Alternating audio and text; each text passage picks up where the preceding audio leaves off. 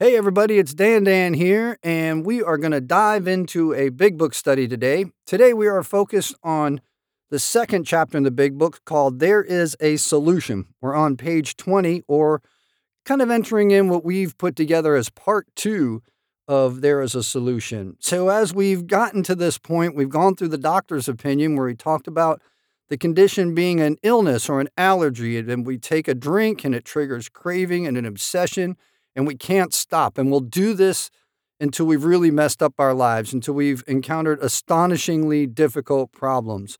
And then Bill's story comes along and sort of outlines his actual life along that pathway until he discovered that working with other alcoholics kept him sober.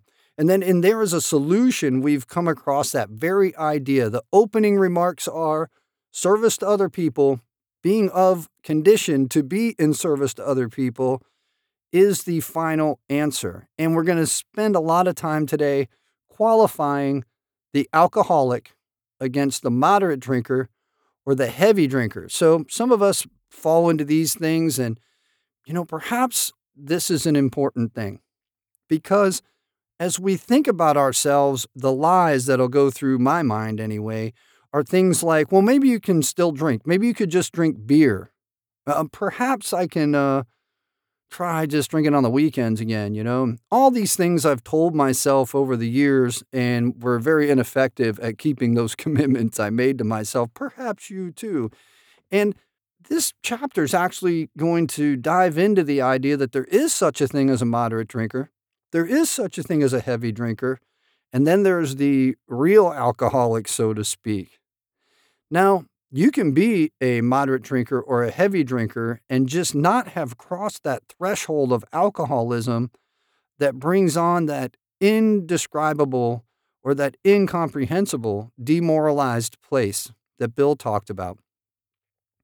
Even so, the 12 steps of Alcoholics, Alcoholics Anonymous are here for you, and it's key to remember that the only requirement for AA membership is a desire to stop drinking. So if you've arrived here at trouble brought into your life as a result of your drinking, and you're concerned about getting that trouble straightened out, please listen close to this. And if you identify as being an alcoholic, please stick around. There is a solution. That's the name of the chapter. We're on page 20, and we're starting right here. It says, you may already have asked yourself, why is it that all of us become so very ill from drinking? Doubtless you are curious to discover how and why, in the face of expert opinion to the contrary, we have recovered from a hopeless condition of the mind and body.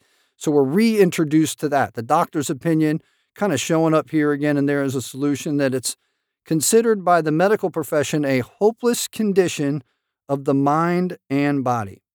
If you are an alcoholic who wants to get over it, that'd be you. You personally, if you want to get past this, you may already be asking, What do I have to do? And that's going to uh, come back to us as go to any length to get it along the way. It is the purpose of this book to answer such questions specifically. We shall tell you what we have done. Before going into a detailed discussion, it may be well to summarize some points as we see them. How many times people have said to us, I can take her or leave it alone. Why can't he? Why don't you drink like a gentleman or quit? That fellow can't handle his liquor. Why don't you try beer and wine? Lay off the hard stuff. His willpower must be weak. He could stop if he wanted to. She's such a sweet girl. I should think he'd stop for her sake. The doctor told him that if he ever drank again, it would kill him. But there he is, all lit up again. Now, these are commonplace observations on drinkers, which we hear all the time. Back of them is a world of ignorance and misunderstanding. We see that these expressions refer to people whose reactions are very different from ours. They don't have drinking problems. Moderate drinkers have little trouble in giving up liquor entirely if they have good reason for it. They can take it or leave it alone. Then we have a certain type of hard drinker. He may have the habit badly enough to gradually impair him physically and mentally.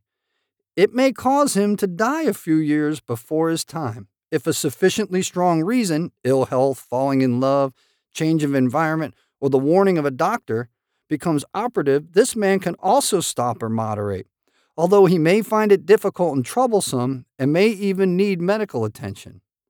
So that's a lot of people before they're full blown alcoholic. And please stick around AA if that's you. It could be that this saves your life and saves you from years and years. For me, 20 years. 20 years it could have saved me to hear this when I went to treatment for the first time as a young man. So it could be saving you too. But what about the real alcoholic? This is going to be a lot of us as well. He may start off as a moderate drinker, right? We go through stages. He may or may not become a continuous hard drinker. As we graduate different levels, we begin to think of ourselves as connoisseurs of whiskey or bourbon or tequila or vodka or gin. We begin to think of ourselves as, hey, it's pretty normal to use a six pack or a 12 pack of beer to chill out at the end of the night. We may say things, well, I used to say this to myself, that 100 proof liquor is at least 50% water, so I hydrate while I drink, right? might think like that. So it says, he may or may not become a continuous hard drinker, but at some stage, in contrast to that, at some stage of his drinking career, he begins to lose all control of his liquor consumption once he starts to drink. He is a fellow who has been puzzling you, especially in his lack of control. He does absurd, incredible, and tragic things while drinking. He is a real Dr. Jekyll and Mr. Hyde. He is seldom mildly intoxicated. He is always more or less insanely drunk, not all the time, meaning when he drinks, he's drunk. His disposition while drinking resembles his normal nature, but little. He may be one of the finest fellows in the world, yet let him drink for a day, and he frequently becomes disgustingly and even dangerously antisocial. He has a positive genius for getting tight at exactly the wrong moment particularly when some important decision must be made or engagement kept. He is often perfectly sensible and well balanced concerning everything except liquor, but in that respect, he is incredibly dishonest and selfish. He often possesses special abilities, skills, and aptitudes, and has a promising career ahead of him.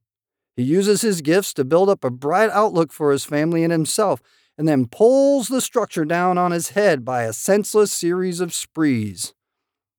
He is the fellow who goes to bed so intoxicated he ought to sleep the clock around.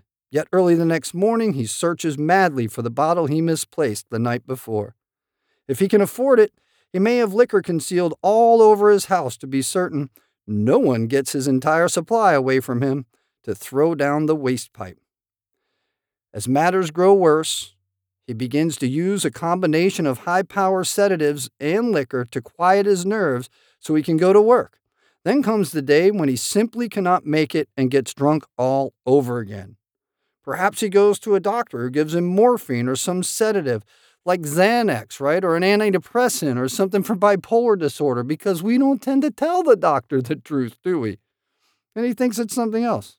Then he begins to appear at hospitals and sanitariums, and in our modern life, jails, right? DUIs, public drunkenness, domestic disputes, things like that.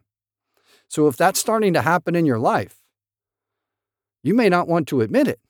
You may not like the idea, but this may be you. One of the things that, that I did was I made 30 car keys. I made 30 car keys so I could hide them around a bar that I played music at. So when somebody asked me for my keys, I could graciously hand them to him, go find one of my other keys, and take off and drive. That's why I got so many DUI arrests. All right, so let's move on. This is by no means a comprehensive picture of the true alcoholic, so there's a lot of variations, as our behavior patterns vary, but this description should identify him roughly. So back to it, you know, if you've got a bunch of DUI, more than one DUI arrest, or and you think because you got DUI arrests, you you have a problem. I want you to think about this. Those are just times you got caught. And we got a funny way of equating bad activity with getting caught and not that we do it on a routine or maybe even daily basis. So why does he behave like this? If hundreds of experiences have shown him that one drink means another debacle with all its attendant suffering and humiliation, why is it he takes that one drink? Why can't he stay on the water wagon? What has become of the common sense and willpower that he still sometimes displays with respect to other matters? Where did it go? So the doctor's opinion kind of explains that to us, right? That we have a reaction to alcohol that triggers the phenomena of craving, and then we become obsessed with getting more. We lose complete sight of the trouble we're bringing into the world, and then we sober up eventually, and we're all too aware of that trouble. And the same cycle of guilt and remorse starts to get involved, and we make commitments that we're not going to keep, and then we rely on alcohol again. Perhaps there never will be a full answer to these questions. Opinions vary considerably as to why the alcoholic reacts differently from normal people. We're not sure why. Once a certain point is reached, little can be done for him. We cannot answer the riddle. So the idea isn't to explain in self knowledge to you why you do this. That's not the purpose of this book. We know that while the alcoholic keeps away from drink, as he may do for months or years, he reacts much like other men. We are equally positive that once he takes any alcohol, whatever, into his system, something happens, both in the bodily and mental sense, which makes it virtually impossible for him to stop. The experience of any alcoholic will abundantly confirm this. So if you've been sitting in the bar and you're like, man, I got to drive home, I got to go meet my wife, and you say, I'm just going to have one more, and four later, you're like, you know, I probably need to lay off. Uh, I got to drive home. I'm supposed to go see my wife. And then you text your wife and you say, hey, I'm not going to make it. you know, this is the person we're talking about. And we do this over and over again, these types of things. It goes on to say, these observations would be academic and pointless if our friend never took the first drink, thereby setting the terrible cycle in motion. So the idea here is it's not the 10th drink that gets you drunk, it's the very first one. And if you don't take that first drink, there's no opportunity for the 10th or the 15th or the 20th or whatever it would be for you. There's no opportunity for the blackout and the lies and the misgivings and the money spent. It's not there. It won't happen. It's the first drink. And that rationalization in our minds that says, I'm just going to have one, is the fatal step towards the whole thing running through you again, that whole cycle repeating itself. Therefore, the main problem of the alcoholic centers in his mind rather than in his body. Let me say that again. The main problem of the alcoholic centers in his mind rather than his body. In your mind, in the way you think about things, in the way you talk to yourself, in the delusions that we tell ourselves, like, I am fine and I'm not hurting anybody. Why are they so mad? I haven't done anything. I pay the bills. I can do what I want. I'm getting by okay. No one can tell. No one has any idea. I only do it now. I only do this then. It centers in our mind, not in our body. If you ask him why he started on that last bender, the chances are he will offer you any one of a hundred alibis, because we all have tons of them, right? We just make them up. Sometimes these excuses have certain plausibility, but none of them really make sense in the light of the havoc an alcoholic's drinking bout creates. So when we go drinking, we create problems, and no excuse that we have will remedy those problems. Have you ever told a police officer that, man, I had a really bad night, you know, I had a difficult day, my job's really bad, you know, my relationship's bad, I'm in financial trouble? That's why I'm driving under the influence. You might notice the handcuffs are just as cold and just as tight. Doesn't make any difference. We go on. They sound like the philosophy of the man who, having a headache, beats himself on the head with a hammer so that he can't feel the ache. If you draw this fallacious reasoning to the attention of an alcoholic, he'll laugh it off or become irritated and refuse to talk. So, this next paragraph here is really important. We're going to talk about this just for a moment and uh, and I want you guys to pay attention to this. It says, once in a while, he may tell the truth. Now, we want to lean on that, don't we? We know we told the truth once, and we want to extrapolate that truth out to prove to others that we're honest, even though we're dishonest far more often. And the truth, strange to say, is usually that he has no more idea why he took the first drink than you have. Right? We might have been in touch for a moment with the potential for trouble and did it anyway. Some drinkers have excuses with which they are satisfied part of the time. You may have a tough life, right? You may have had a difficult time. Someone may have passed away. There may actually be a reason that that moderate drinker would also take a few drinks to relax. That may be there. But for us, it is a real problem. But in their hearts, they really do not know why they do it. Once this malady has a real hold, they are baffled a lot. So, baffling means confused, misunderstanding. I, I can't understand it. Why do I keep doing this? I don't want to do it anymore, but here I am again. Again, right?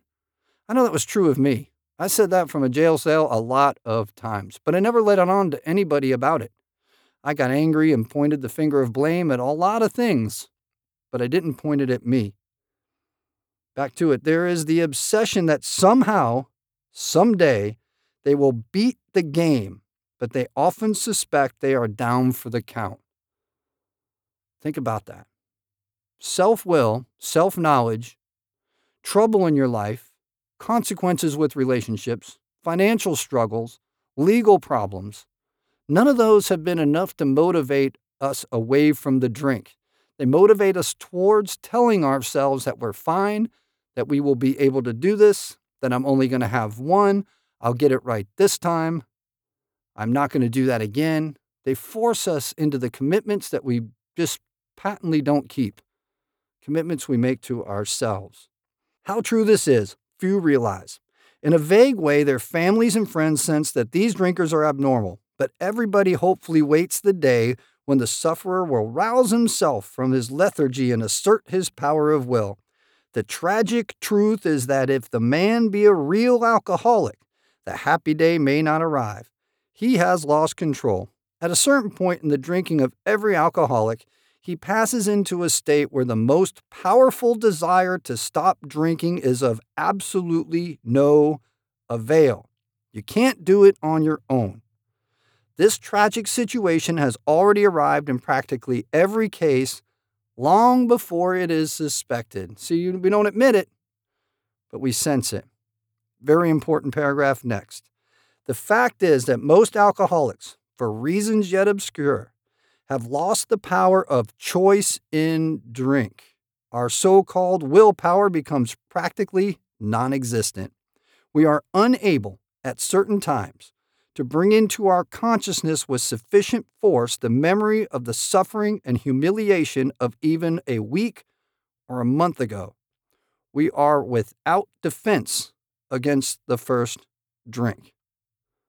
That is so critical. If that's you, if every time you start with one drink, or most of the times you start with one drink, you find yourself in trouble again of some kind, and you really wish you were enjoying yourself, but you're really angry and bitter.